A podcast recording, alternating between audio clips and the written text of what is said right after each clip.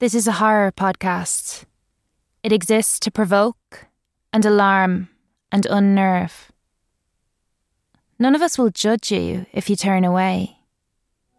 But if you wish to proceed, it's your choice. Yours and yours alone. There is no God. Love is impossible. There is no escape from a cold, uncaring universe. Is a lie. God is your enemy. Down below the reservoir, something stirs. Down below the reservoir, something stirs. Because everything fails in time. Episode 124. Those are for your daddy's work. Min, come away! Min Corbett was the youngest. She wore a woolen jumper, a thing passed down from brothers and far too big for her, ribbed and honeycombed in iron white. She slept in it. It had to be peeled from her back to be washed, and she fought the hands that tried to unclothe. It came down over her knees and would have covered her hands if not folded and folded again over her elbows. Min was a little thing, her hair thick and unruled, the colour of clay, tumbling down over half her face. Her nose a freckled button, her eyebrows strokes of coal, quick to scowl, thinking, watching, when uncertain. Min was drawn to secrets. She was drawn to hidden things. Min, what did I say to you? Min Corbett, kneeling in her parents' room, closed the drawer, an eye on the things she'd found. A finger crooked told her to come along and be quick about it. One swift last look she gave the bedside locker and left her parents' room. Things of plastic and metal, handles and teeth and pink rubber mouths, things for her daddy's work. But what did he do? Every two weeks he left the house very late at night, and coming home slept long into the next day. Once she'd been woken by movement, and walking to her door met her father in the hallway, dressed in dark clothing and holding a long brown bag. It clinked heavily when passed from hand to hand. Stung with light, she'd rubbed her eyes. Da? Go back to bed, love. His hand cupped the back of her head and brought it forward for a kiss. His lips met her forehead, his chin a roughness. He smelled of aftershave and freshly brushed teeth. She had nodded softly and gone back to bed. Her eyes had closed. Footsteps along the side of the house. And sleep. And now a night like that has come again. She's gone to bed but has not changed out of her clothes. She'll find out what her father does. She'll find out what the things are for. Her eyelids are heavy and a chore to keep open. Rest. Just for a moment. Rest. Time passes in a blink and a gap of sleep. A lurch awake in bed. Oh, oh am, am I late? Am I. In the next room, the scrape of metal and plastic on wood. A drawer being emptied. The click of a light switch. Her father. And suddenly so very hard to breathe. It is time. Down the corridor creeping, Min's back against the wall, peeking into the kitchen. She saw him kiss her mother on the cheek. Dark clothing again, and over one shoulder the long brown bag. I won't be long, love. Aren't you forgetting something? She held it up. A reflective band of yellow and silver.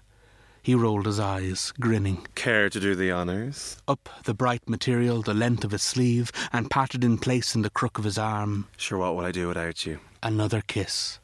And complete, he left. Min heard the footsteps, muffled and echoing.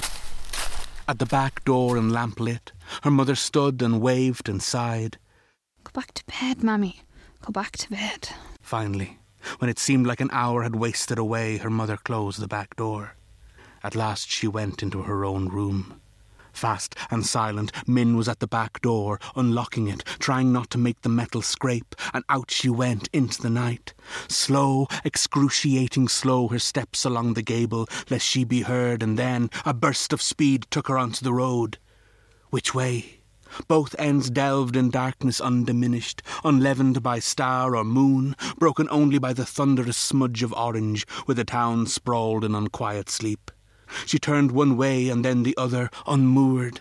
But there, the reflective band, the tiniest point of light, all the way down in the distance, her father, already gone so far.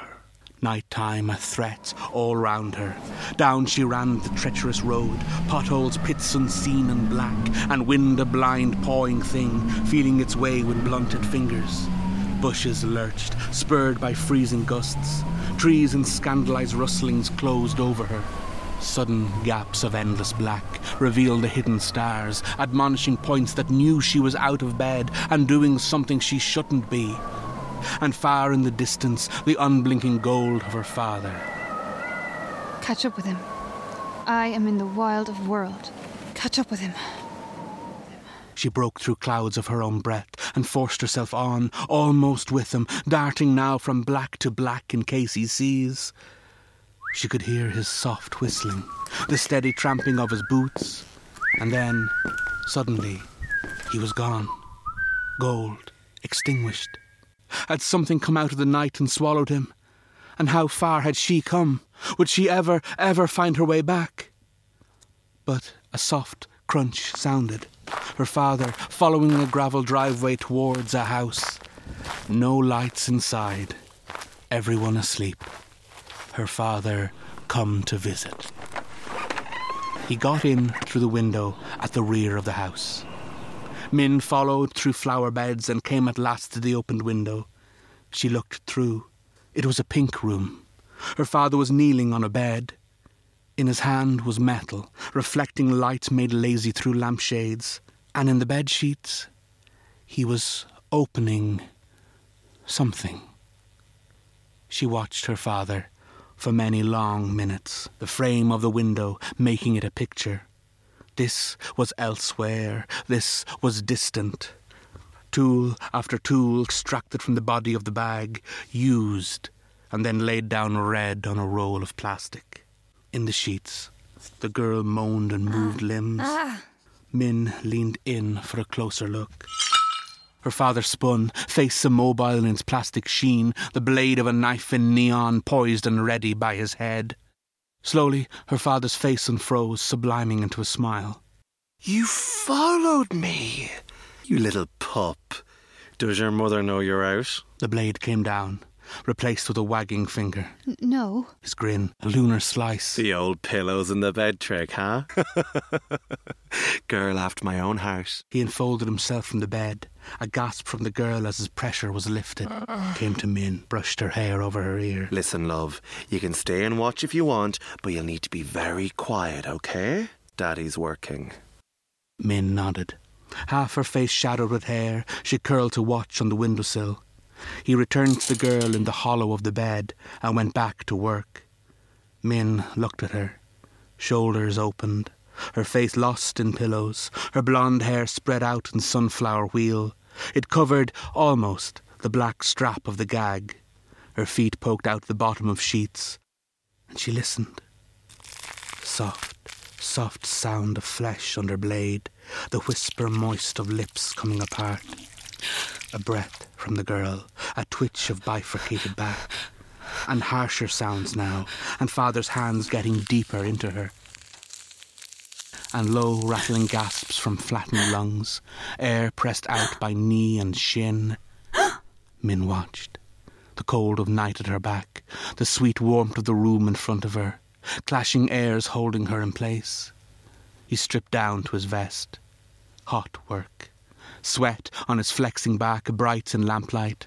Something with sharp teeth had appeared in his hand and he worked it down, back and forth, down, down, inexorably down. It rasped. It snarled. Down, down, and in. A curl of wind made lampshade tassels giggle.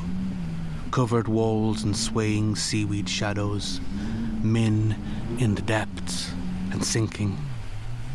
Her father rose up upon one knee, one foot braced on bloodied back. Arm and shoulders displayed their muscles, lined obedient for the twist and the pull. He gnashed his teeth together. Whatever it was, it would not come out. He gripped the plastic handles and pulled again. Come on. Good girl. Come out. Come on. and something out sudden in a body lurch. Bang, her feet off sheets.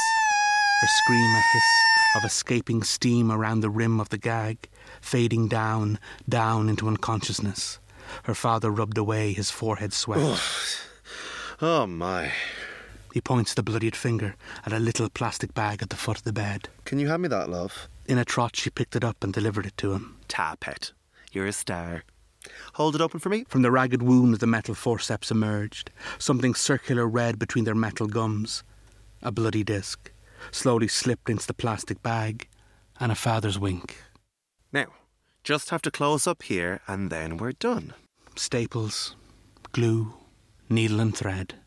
Slow, careful work, pinching layers and tissues closed. Do you see anything you like? He asked her as he treaded. Min shrugged.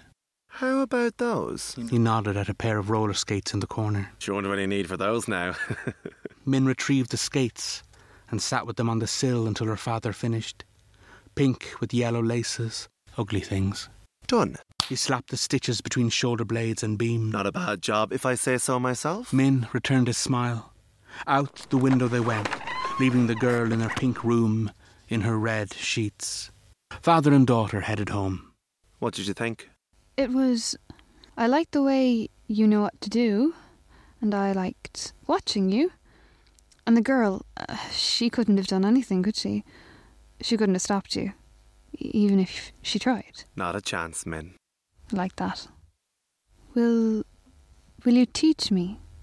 Will you show me how to do what you do? He inclined his head and pursed his lips, assuming a pose of, let me think. Well, we were gonna wait a couple of years. A daddy's indulgence twinkled in his eyes. But I suppose there's no harm in showing you the basics. Oh, thanks, Dad. He hugged her to his side. My little Min. Homewards they walked together, and night-time held no horror for her. Take away all light and warmth, clothe all things unknowable black. She would have her father still, a rock and constant, a star to steer her course by. An hour later they returned home. Her mother was waiting. Her relief at seeing Min was quick to turn to fury. Pillows in your bed. And you thought that would fool me. half of Min behind father, her fingers in his belt gripping for protection, and mother stalking after. Well, you've got another thing coming, Missy. Oh, let me tell you. Where did you find her? She put the heart across me, she did. I came this close to calling the police. Sure, Min came to work with me today, didn't you, Min? A nod and stare from behind Min's curtain of hair, and mother pale and salmon mouthing. Finally, She went to work with you. She did. She saw. And she helped me. She ha- helped you. She did. No, no, no, Max. She's too young. She's not ready. She won't It's under- fine. It's going to be fine.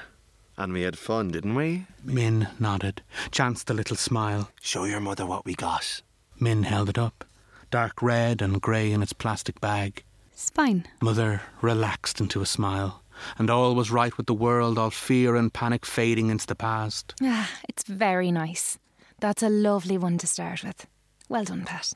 A kiss for Min, a kiss for Daddy, and a quick cup of tea for both the hard workers, and then Min was scooted out the door and sent to bed. I'll hold on to that, honey. He took the plastic bag from her. But I was going to put it under my pillow. Night, love.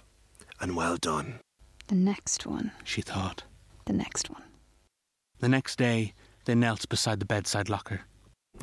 One by one, he pulled out the devices. This is called the spreader.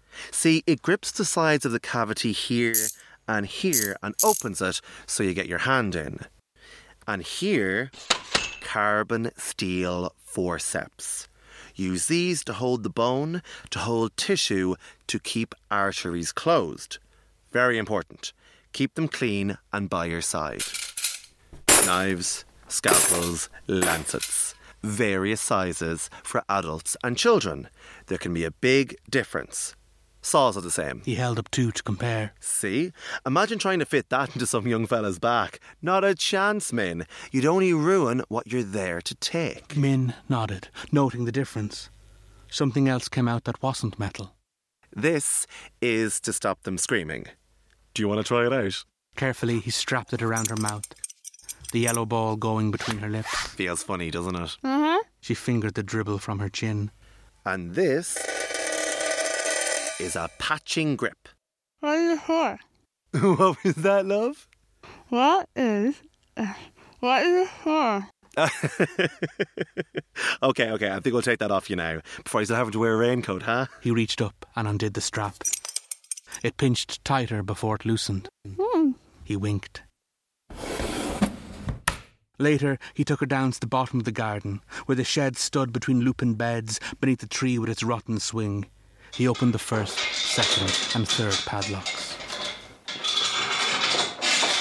Pushed open creaking door. She went in first, and he followed. The air was thick and warm with age and unuse. It smelled of paint and varnish, of dust and slanting sunlight. The smell of blissful solitude and slow, careful, loving work. And there were things, hundreds of things dangling on silver thread from the sloping ceiling, turning softly in the sun. Brittle discs of bone, all colours of cream and white and dun, making soft, dry noises when they bumped. The whisper of desiccated sticks, a wind chime tickle. She turned a circle under them, holding up her hands enraptured, and she saw the labels hanging from them, names and dates and the places where they'd been taken. Can you read them? No, I can't, Dad. Then up we go. Hup. He lifted her up. Laughing amidst the discs, she made a grab for the nearest piece of silver threaded bone. What does it say? Um, Bridget Bennett. August, Quarter Moon, Field Gardens. Oh, she's in my class. I always wondered what happened to her. That was me. I happened to her. He set Min down on the dusty floor. What do you think? It's like Christmas decorations.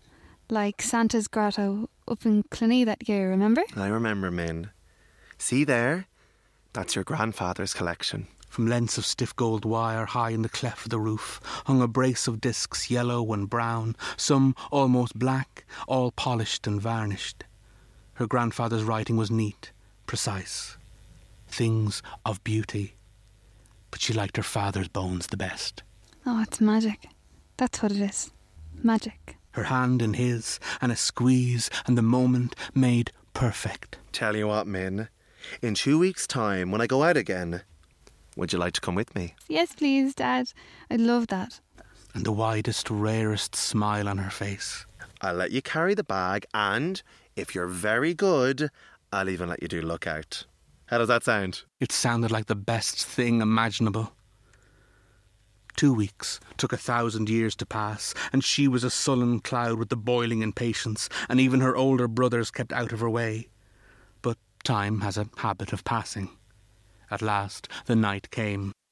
They stood in the glow at the back door as her mother fussed, wrestling a woolen hat over her head, knotting a scarf tightly about her neck. She held her daughter by the shoulders. Now, be safe Min rolled her eyes. Sure, won't we look after each other? and do everything your father tells you.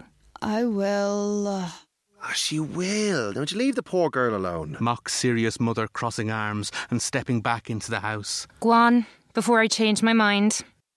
Smiles and waves and down the road the pair of them, singing soft when passing fields, then silent, save for clinking tools when passing houses, passing estates. When they were out of sight of home, he stopped her in the darkness.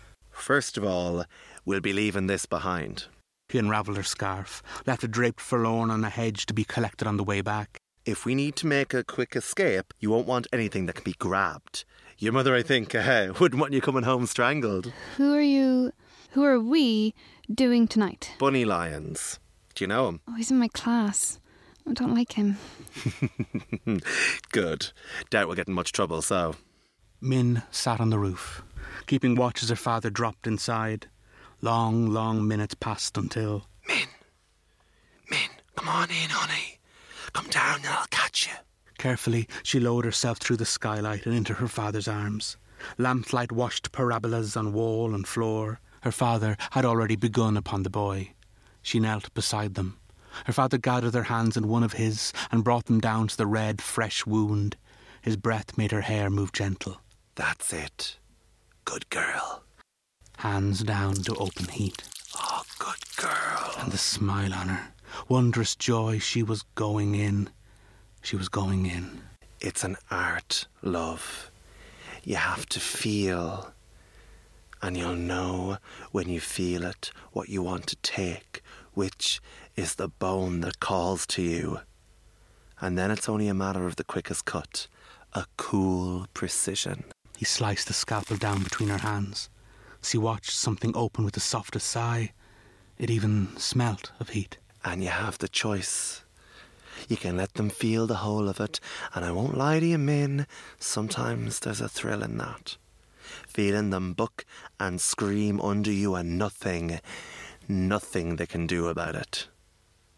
Or you can take the pain away and work on them in peace and silence.